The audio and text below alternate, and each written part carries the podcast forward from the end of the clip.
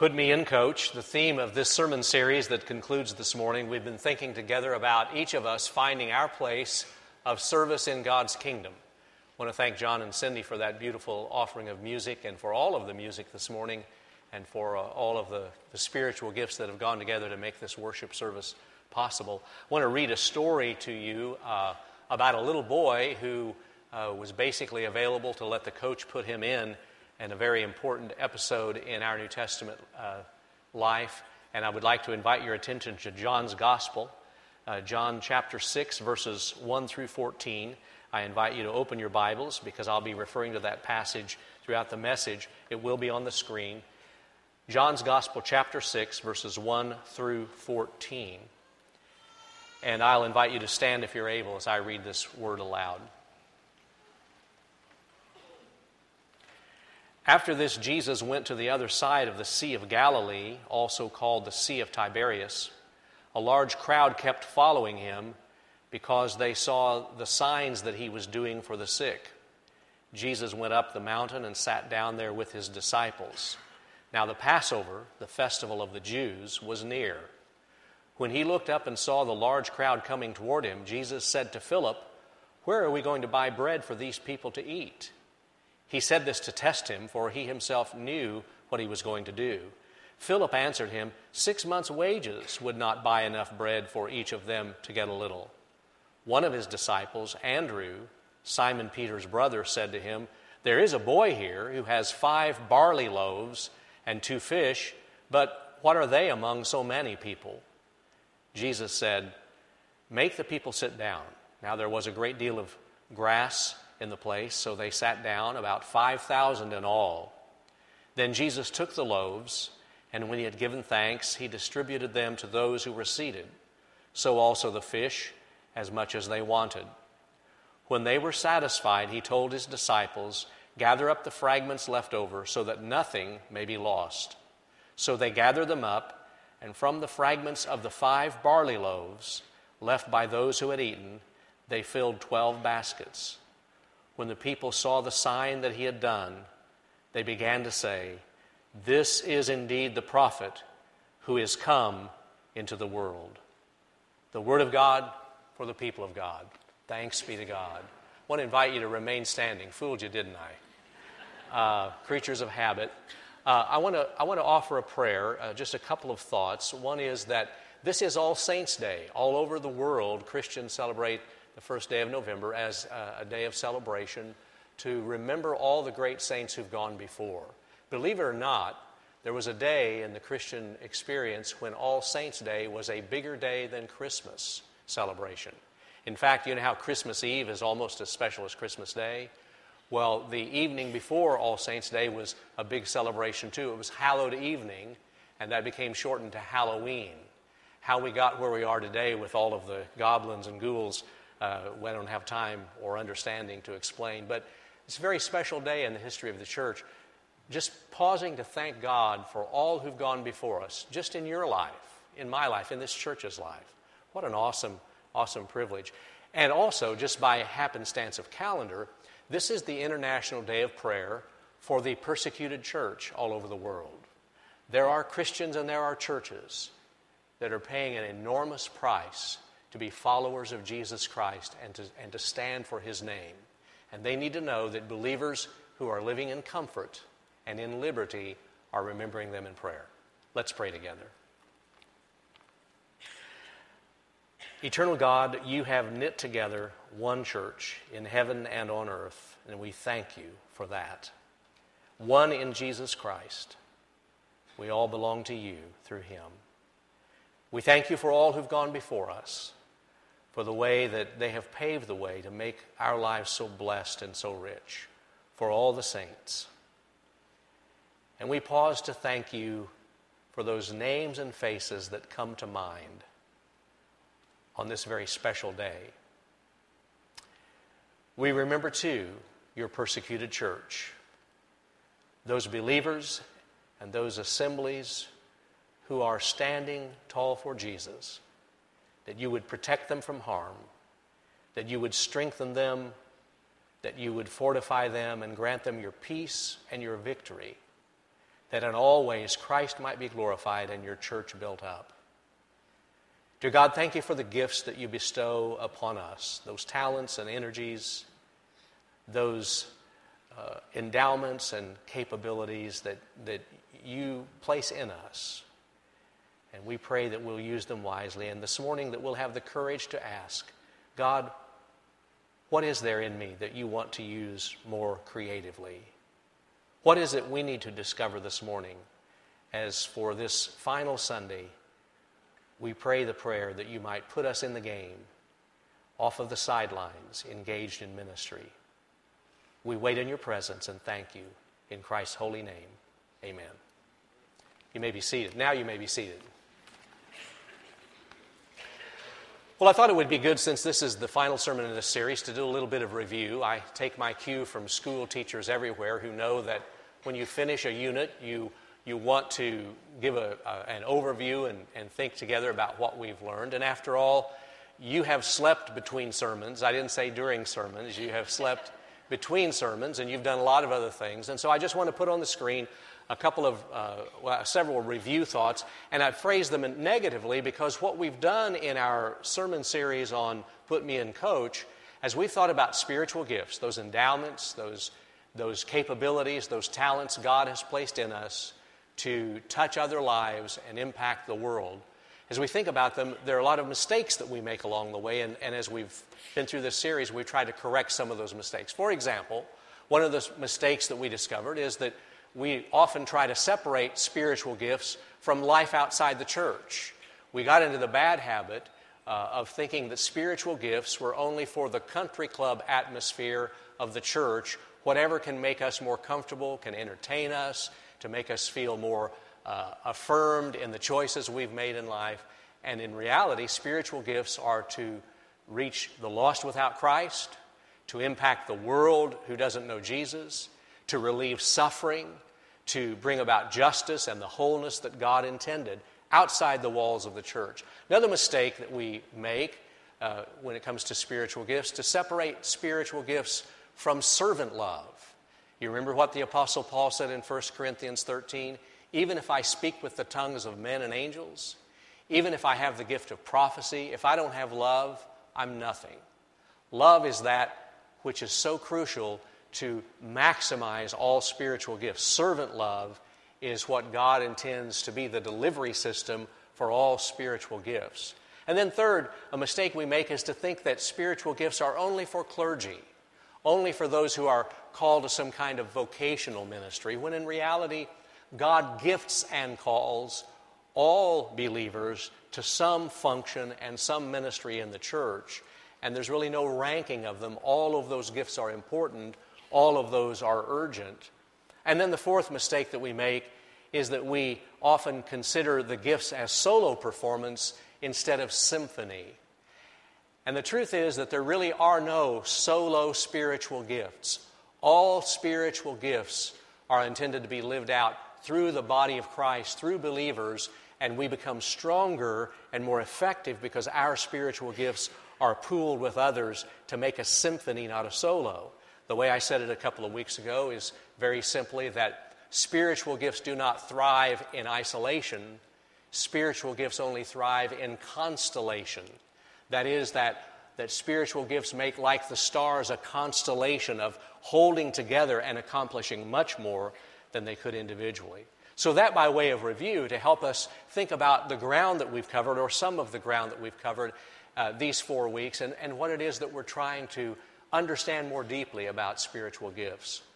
Now, in this beautiful story in John's Gospel, chapter 6, we read this very familiar story about Jesus miraculously feeding 5,000 people with just a few loaves and a few fish. Now, uh, here's a little bit of trivia. Uh, you can try it out tomorrow in the office or at school, and people will think you're Bible scholars. This is the only miracle of Jesus that is in all four Gospels. The only miracle of Jesus that's in all four Gospels. See, you impress somebody with that, they're going to say, wow, this person's smart. Uh, and that probably also means it's pretty important. And it's always important to look at the particular angle that each gospel writer takes on the story. And there's a reason I chose the John version, because John has two things that aren't in the other three gospels. The first one, John is the only one who mentions the little boy. Now, children were not valued much in Jesus' day. They were in the way, they were a bother. Till they got old enough to help with chores and work, they were sort of just, just in the way. Uh, they had no rights, they, they were not treated as special, they were just sort of there. So it's amazing that John would remind us that a child is the hero of the story.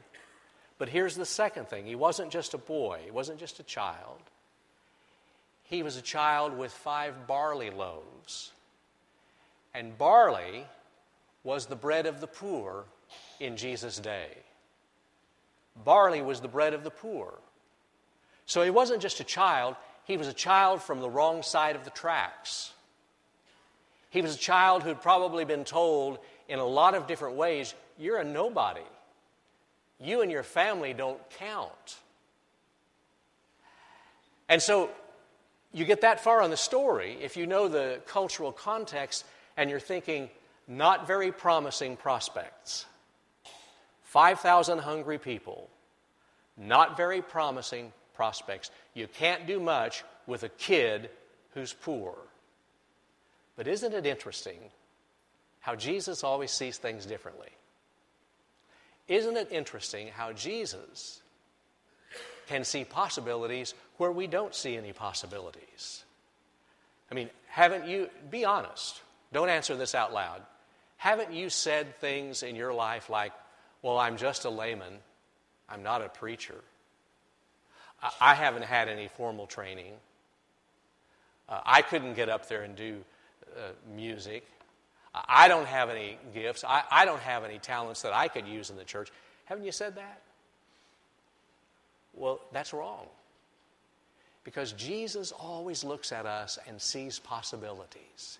He sees what's in our basket, what's in our hands, and He can make something of it. In fact, if you look at this text uh, carefully, you'll see that the disciples were focused on the lack the disciples were focused on the deficiency. Philip starts out and says, uh, Man, six months' wages wouldn't buy enough groceries to feed this crowd. Where are you going to get food, Jesus? Focused on the lack. And then Andrew chimes in, the brother of Simon Peter. Uh, there's a boy here, but what would that little bit of food do with all these people? They were focused on the lack. While they focused on the lack, Jesus focused on the positive possibilities. He knew what he could do. And see, so many times we're focused on what cannot be done. Jesus knows what can be done. I'm convinced, the more I've studied spiritual gifts in the church, I'm convinced that every New Testament church has in it exactly the constellation of spiritual gifts that that church needs at that moment of ministry in that place if the people are open to the leadership of the Holy Spirit. That every church in every location has what it needs at that moment in that place of witness if the people of God are open to the Holy Spirit. And I want to show you this other quote that I hope you'll remember God does not call the equipped God equips the called. God equips the called. He doesn't, he doesn't start with our end of things, what we think our obsession is with talents or gifts. He equips those who are willing to follow the call. God does not call the equipped, He equips the called. Jesus is always able to take our little and make it much our little and make it much if we are available to Him and what He wants to do. As I thought about the, the four sermons in this series, I noticed a pattern. I noticed that three of the four biblical texts that we use for these sermons all had something to do with hospitality. You remember Romans 12? There was a reference to hospitality in the listing of spiritual gifts. You remember uh, how Paul lists those out.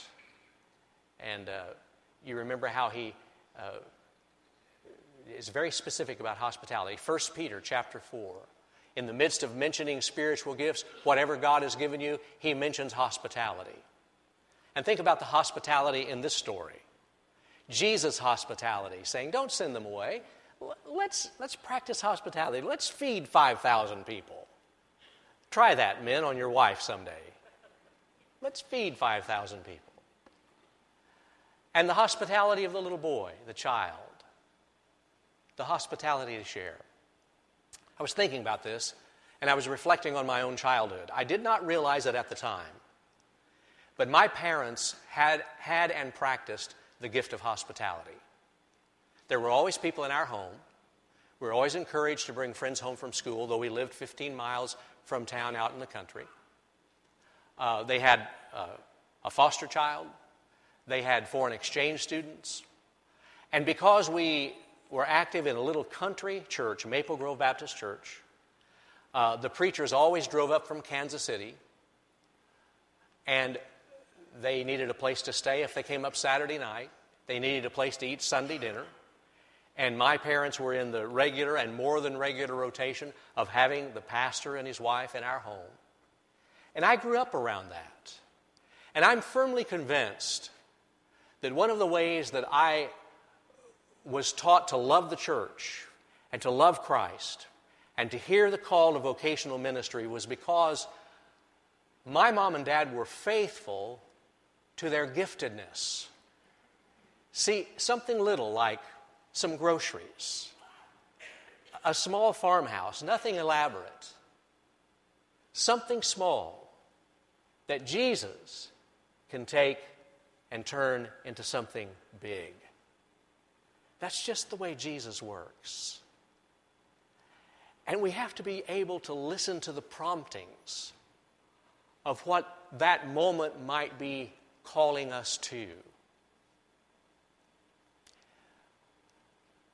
Back in 1986, a year after the Kansas City Royals won the World Series, you knew I was going to work that in, right? I date everything by. Uh, in 1986, the Royals manager, Dick Howser, was diagnosed with a brain tumor. Uh, he had just managed the All Star game, you know, a few months after winning the World Championship and uh, it was it devastated the baseball world, and particularly the Kansas City Royals uh, fan base. And in the midst of all the media hype and all of the "Did you hear about this? Isn't that tragic?" I have a pastor friend named Jim who had the good sense and the openness to the Holy Spirit. He picked up the phone, he found a way of connection, and he called the Howsers home in Kansas City. And he said, I'm not prying, this is not a publicity stunt. I'm a pastor here in the Lee Summit, Kansas City area, praying for you. And if you're in need of a pastor in this time of need to walk with you, I'm available. To his surprise, they responded. Jim became their pastor and friend. He led manager Dick Howser to personal faith in Jesus Christ. Dick Howser made his profession of faith before that brain cancer took his life. And my pastor friend Jim preached the funeral. All because of a little thing a phone call, a knock on the door. Oh, they'll think I'm a publicity monger. They'll think I'm a troublesome preacher. You know, what's the worst they can do? Tell you to leave them alone? He was just faithful in the little thing. And Jesus took that and he did so much. He did so much. By the way, I think that one of the reasons this miracle is in all four Gospels is that I think that this meal that Jesus prepared for the 5,000 is a picture and a foretaste, an appetizer of the banquet feast that we will all enjoy in the eternity someday. And every spiritual gift that we have is designed to bring as many people to that banquet, to relieve suffering, to restore God's broken world, and to bring people to Christ so that that banquet table is absolutely huge so that all the Dick Howsers and the Doyle Sagers of the world can be there. But as we think about spiritual gifts, there's another misconception that we operate under, and I think this story hints at it. We often have the misconception that God always gives us spiritual gifts built around our personality strengths. But I'm not sure that's true. I think that God also gives us spiritual gifts built around some of our deficiencies and weaknesses, some of our flaws, some of our brokenness. God can use the brokenness just as He used the deficiencies of the little boy. For example, I'm convinced that some recovering alcoholics can reach people for Christ I can never reach because they're so authentic about their brokenness and pain. And they can talk about things that I have no experience with. And in AA, they learn to be authentic and to be genuine. They can minister places I can't minister. They can lead people to Christ I could never touch. When I was diagnosed with prostate cancer back uh, 12 years ago, uh, since then, I have been amazed at the doors that have opened, the men I've had an opportunity to minister to and minister with because of that physical brokenness, because of that, that thing that wasn't right in my life. And I wonder this morning what weakness has God blessed you with? What weakness and brokenness has God blessed you with? And instead of cursing it, maybe there's a spiritual gift hovering around it that you can use to glorify God. See, the little boy in this story, uh, the story isn't built on his native skills. Oh, here's a kid with really connected parents. They know some Romans.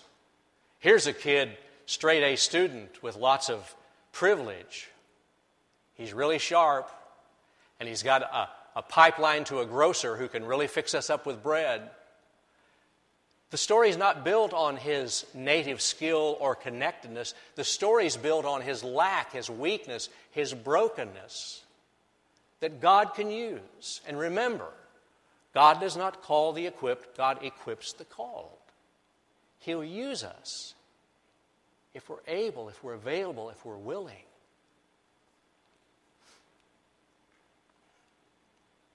When Rod and I went back to Sedalia um, a few weeks ago to their 150th uh, celebration at First Baptist Church's 150th anniversary, uh, in the Saturday night service, they were hearing various testimonies of some of the, the people who had grown up in the church and had, uh, were doing effective ministry. And a young lady named Kristen uh, shared. She was a little girl when I, we were serving there, and she's grown up, went to medical school at Mizzou, finished medical school, and is headed now into uh, her uh, residency training. And she, she shared with the group that she had done her undergraduate degree, intentionally done her undergraduate degree in sociology, because she's so concerned about uh, the world and wanting to use her medical practice uh, in some kind of ministry function. And as a part of her sociology degree, she had to do a capstone project as a senior at Mizzou. And so she prayed about it, looked around Sedalia, and realized that there were all these hungry people people who didn't have enough food at home, people who were maybe living on the street, hungry people. And so Kristen, being so resourceful, so bright, uh, created Community Cafe. And with the help of a lot of agencies and writing some grants, Community Cafe was born. A, a place, churches take turns hosting it. and people know they can come and get free meals. And Kristen shared that night, this past December, that since its founding in 2006, Community Cafe has fed over 200,000 people. And then I'll never forget Kristen's closing line in her testimony. She said, The only thing God calls us to is to be ready. That's all God calls any of us to. Just be ready. The gifts are in you.